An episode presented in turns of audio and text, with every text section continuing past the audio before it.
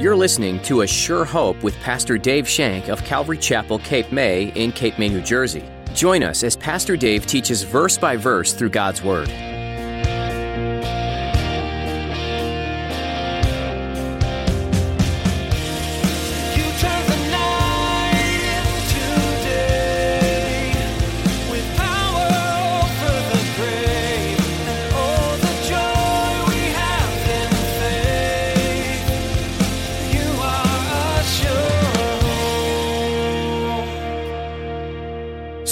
Committing a heinous crime, like murder or adultery or, or, even suicide, does this sin lead to death? Well, yes, spiritual death for sure, but it doesn't always lead to physical death, of course, except for suicide. It doesn't always lead to that. If the sin is confessed, it's forgiven. If this were not true, that would leave out Jeffrey Dahmer and David Berkowitz, wouldn't it? But it would also leave out the Apostle Paul, it would leave out David, and a host of other people throughout the entire Bible. In today's message, Pastor Dave starts his discussion about the sin that leads to death and what it actually is.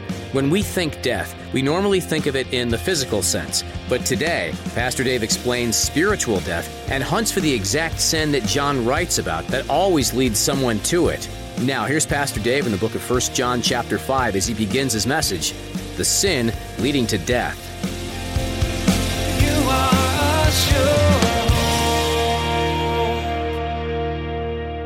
We're going to be in 1 John 5, verses 16 through 17. So if you have your Bibles, please open them to the epistle of 1 John, or John's first letter, chapter 5. We only have two more studies in this really great book. And I went and looked, and we've been studying this since last June.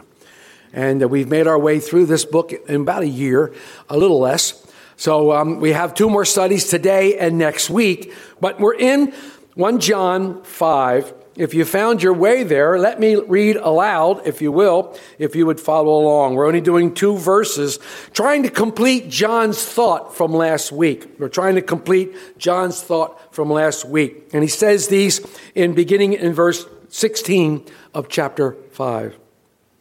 If anyone sees his brother sinning a sin which does not lead to death, he will ask, and he will give him life for those who commit sin not leading to death. There is a sin leading to death. I do not say that he should pray about that.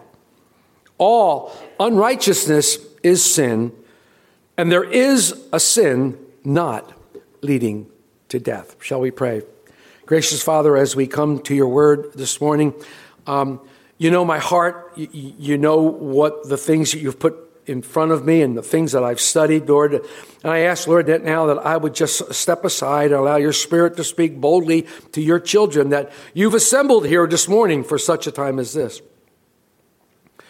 I pray what John the Baptist prayed that I would decrease and Jesus would increase.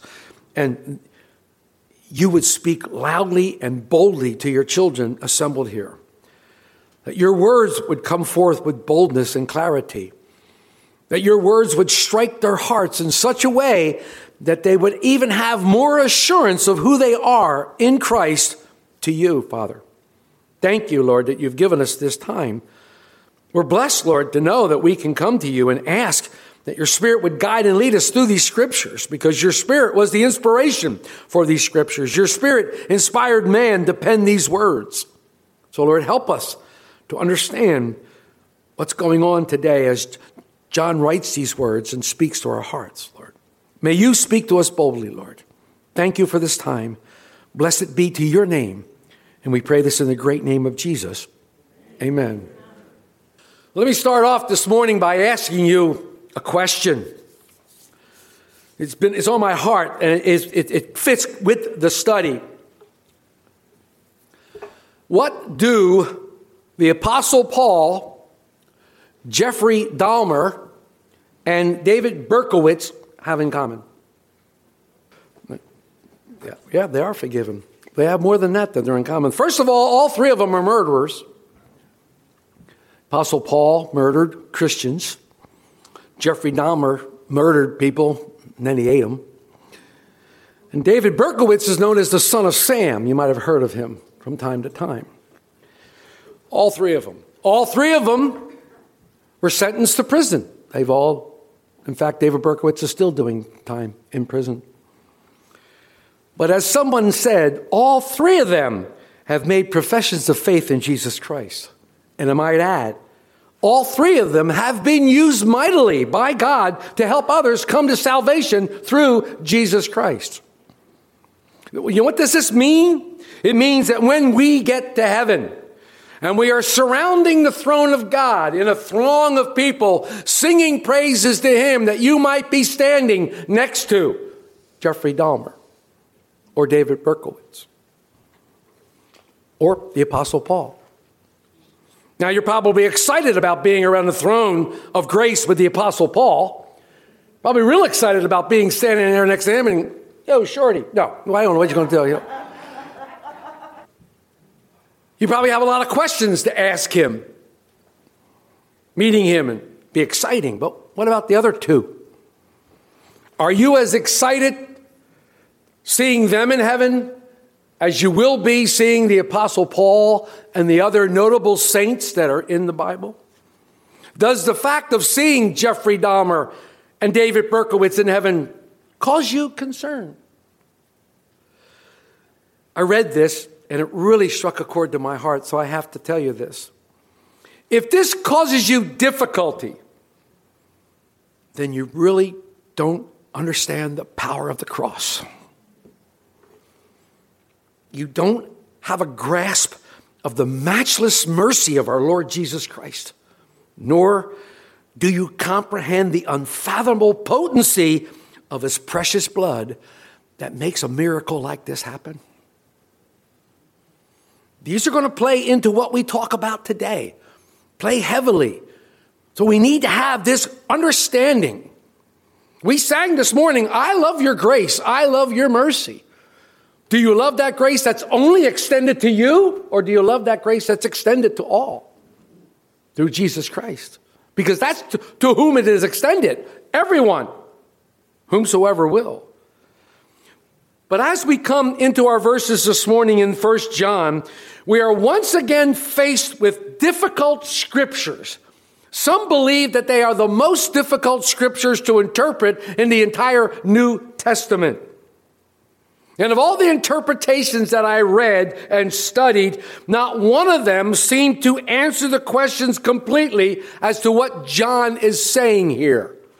They all seem to fit, and they all have some merit, I might add.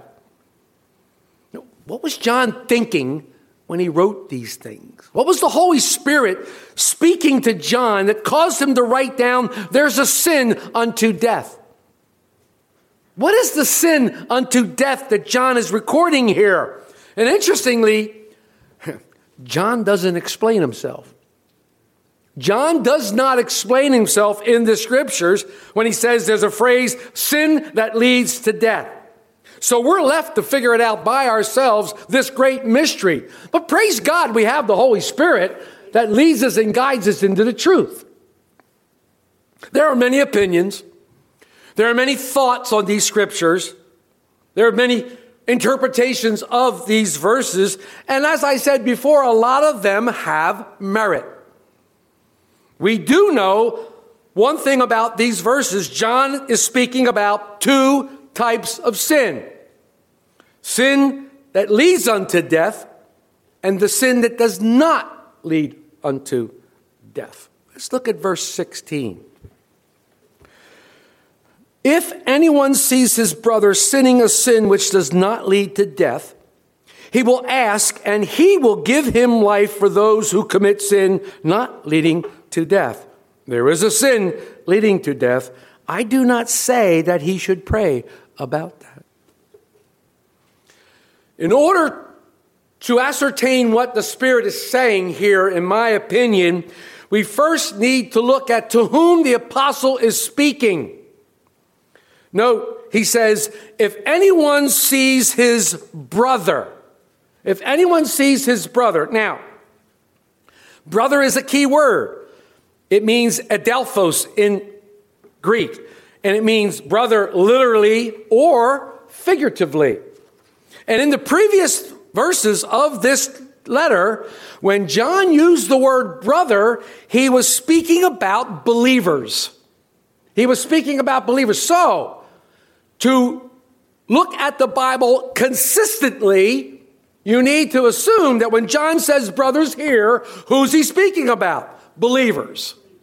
You have to follow along. It's called expositional consistency. This is what John is speaking of. John says, if anyone sees a brother, this implies someone of close personal relationship, someone that you might know better than others. If you see a brother, he's not talking about the sin police who lurk around every corner waiting for you to make a mistake or make a move. He's talking about you seeing someone who you're familiar with, someone who you're in contact with, a brother. You know, we walk around, hey, brother, hey, sister. We, all, we use that word in, in the church because we are all brothers and sisters in Christ, right? The other word that is important to look at here is the word sin or sinning. In some translations, it says if we see a brother committing a sin. Now, like the word brother, as John spoke of sin before in this letter, he was speaking of consistent, continual, continual, and habitual non repentant sin. This is what he is speaking about. John has already told us that when a believer sins, he has an advocate with the Father, Jesus Christ the righteous. And because of that, we can confess our sins and be forgiven. 1 John 1 9, because he's faithful and just to forgive our sins. So these sins that are committed of ignorance, foolishness, personal weaknesses, even fear, I don't think that's what John's talking about here. Now, I don't see that. John specifically mentions a sin leading to death. And this is where the rub comes in. This is where the difficulty comes in as to what John means by the sin leading to death. But before we tackle this scripture, you need to know that all sin leads to death. The wages of sin is death, spiritual death. Wages of sin is spiritual death. That's what we call it. But the gift of God is eternal life through Jesus Christ. We all sin and fallen short.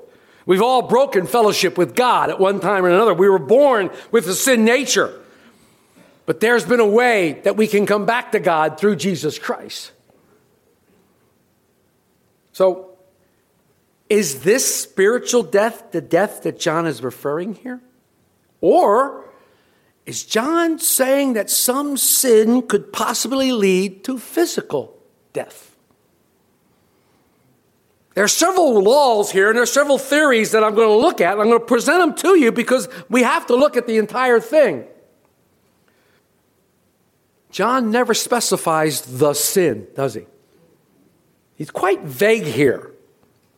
So let's begin. The first view talks about someone committing a heinous crime, like murder or adultery or, or even suicide. Does this sin lead to death? Well, yes, spiritual death for sure, but it doesn't always lead to physical death, of course, except for suicide. It doesn't always lead to that.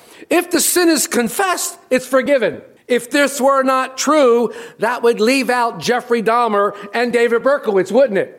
But it would also leave out the Apostle Paul, it would leave out David, and a host of other people throughout the entire Bible it would leave them out as well. So this view doesn't really hold merit. It doesn't really hold up, although it has merit, like I said. Another view is making the difference between sin and transgression. And this is what some religions do mortal and venial. They, they, they, make a difference between these two sins. We know that sin is basically missing the mark. It could be through weakness, it might be trying to hit the mark, but you just can't. It might be through ignorance. Remember when Paul was writing, he said, I didn't know what it was to mean to covet until the sin came in and said, Thou shalt not covet. So it could be done out of ignorance. Now, transgression, on the other hand, is a deliberate and willful disobedience to the command of God. I knew it was wrong, but I did it anyhow. But there's a problem with this view as well. Many of us are guilty of willful sin. I mean, everyone that ever told a lie or got angry or took something that didn't belong to them, or even those who committed adultery, which they surely knew was wrong, they wouldn't have a chance if this would be it. This doesn't match what John has already told us about confessing our sin. In fact, in back in chapter 3, in verse 4, he declares, Whoever commits sin also commits lawlessness, and sin is lawlessness. And then he says that we have the advocate. We have this advocate with the Father. If you say you have no sin, you're a liar. And what's even worse, you're making God a liar. So it becomes difficult to understand. Others go all the way back to Hebrews 6. Hebrews 6, and this, these verses in Hebrews 6 might have caused you some consternation. They might have given you some trouble. Look at Hebrews 6, verses 4 through 6. For it is impossible for those who were once enlightened and have tested the heavenly gift and have become partakers of the Holy Spirit and have tasted the good word of God and the powers of the age to come, if they fall away, to renew them again to repentance, since they crucify again themselves the Son of God and put him up at open shame. Wow. Those who ascribe to this view use the phrase once enlightened, and it refers to baptism. This is where this idea kind of falls apart. Their belief was that any sin committed after a person was baptized was unforgivable. For this reason, they waited to baptize people until they were on their deathbed. This is very similar to those people who take communion and last rites at the deathbed. This is what he's talking about. But there are problems with this interpretation as well. Many problems, many of this exactly the same as before. But if this be the truth, I venture to say I have a sneaky suspicion that a lot of us sinned after we were baptized. It's just that's just a suspicion for my part. I'm sorry. So if that be the case, every one of us would be out of here. We'd be all gone. Another view is that the believer fell into apostasy.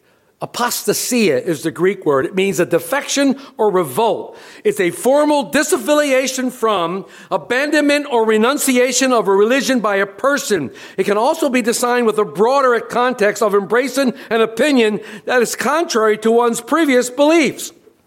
If you go back to Hebrews 6, they hang on the word fall away, falling away. This is a reference to apostasy. John has already told us that the denial of Jesus Christ as the Messiah, he declares you're an antichrist if you deny Jesus Christ as Messiah. This could be what he's talking about. Jesus clearly said, If you deny me before men, I'll deny you before the Father. Is it possible for a person who once claimed Jesus as the Lord and Savior to turn away from him and deny him as Messiah? I believe I might know one or two. Many believe that this apostasy is the sin unto death. But it doesn't quite fit either. Because if you read through the scriptures, true believers in Jesus Christ do not apostate. They are not committing apostasy. You know, once saved, always saved, that group. Only a person who is not a genuine believer in Jesus Christ commits apostasy. This is their theory. This is their theory. So we are stuck with difficult scriptures one more time. What is the apostle speaking about? Is he speaking about physical death or spiritual death? I kind of believe he's talking about both. That's, and I'm going to kind of support my claim here if you will follow my drift here. I'm not trying to confuse anybody. Believe me, I studied this all week and I'm really confused. Many think that this is the best interpretation. Many have come to the conclusion. Now, how have they come to this conclusion? Well, they used the Old Testament people of Nadab and Abihu. They were the sons of Aaron who died because they deliberately disobeyed God. They used Korah and her gang. They opposed God and they died. Achan, one of Joshua's men, was stoned to death, he and his whole family, because he disobeyed God and stole something out of Jericho. And how about our buddy Uzzah? We studied about him. They're bringing the Ark of the Covenant back to Jerusalem on a cart. It begins to fall. Uzzah puts his hand on the Ark and God killed him. You might be thinking, well, gee, Dave, that's all Old Testament stuff. Aren't we under the age of grace? Yes, we are. So I'm going to take you to Acts 5 and we're going to talk about Ananias and Sapphira. Ananias and Sapphira.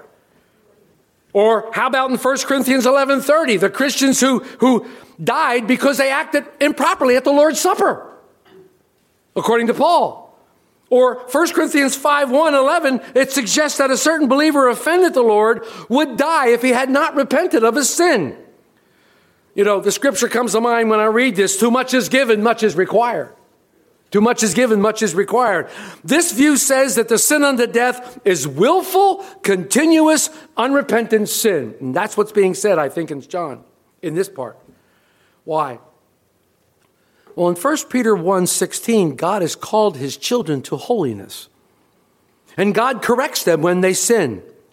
If we do not judge, confess, and forsake our sin, God must and will chastise us.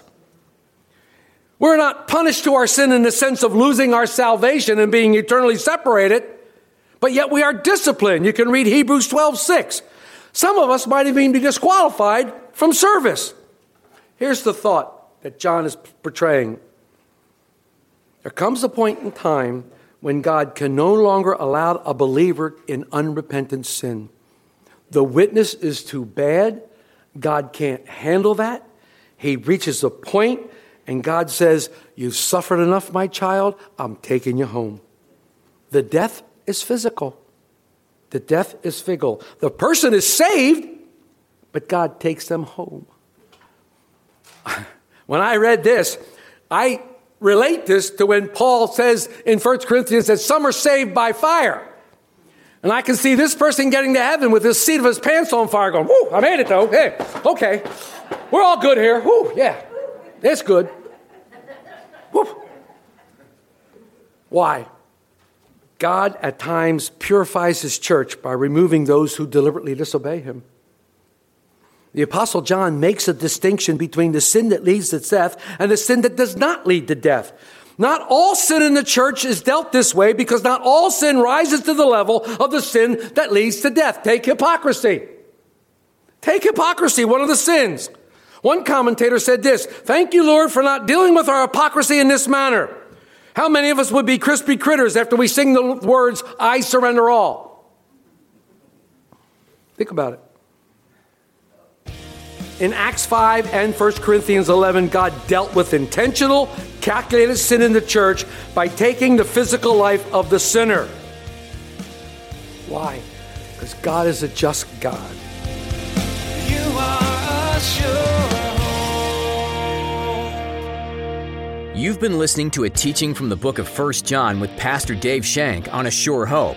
Does your heart tend to ride the turbulent waves of the circumstances you find yourself in? Or are you more of that calm, steady sea that's fairly even and consistent?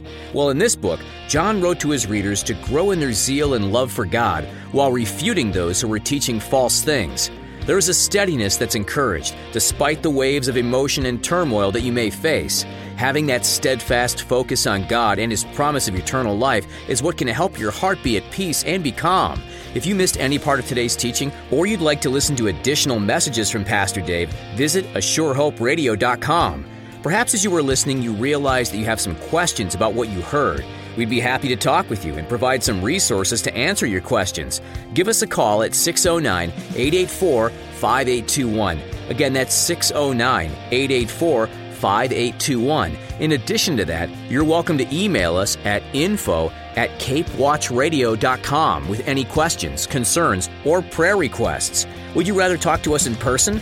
Then think about joining us this Sunday for a time of God's Word at Calvary Chapel, Cape May. All you need to know is our website, ASureHopeRadio.com. Thank you again for taking time to learn from the book of 1 John today. We hope you'll join us again next time on A Sure Hope rescue.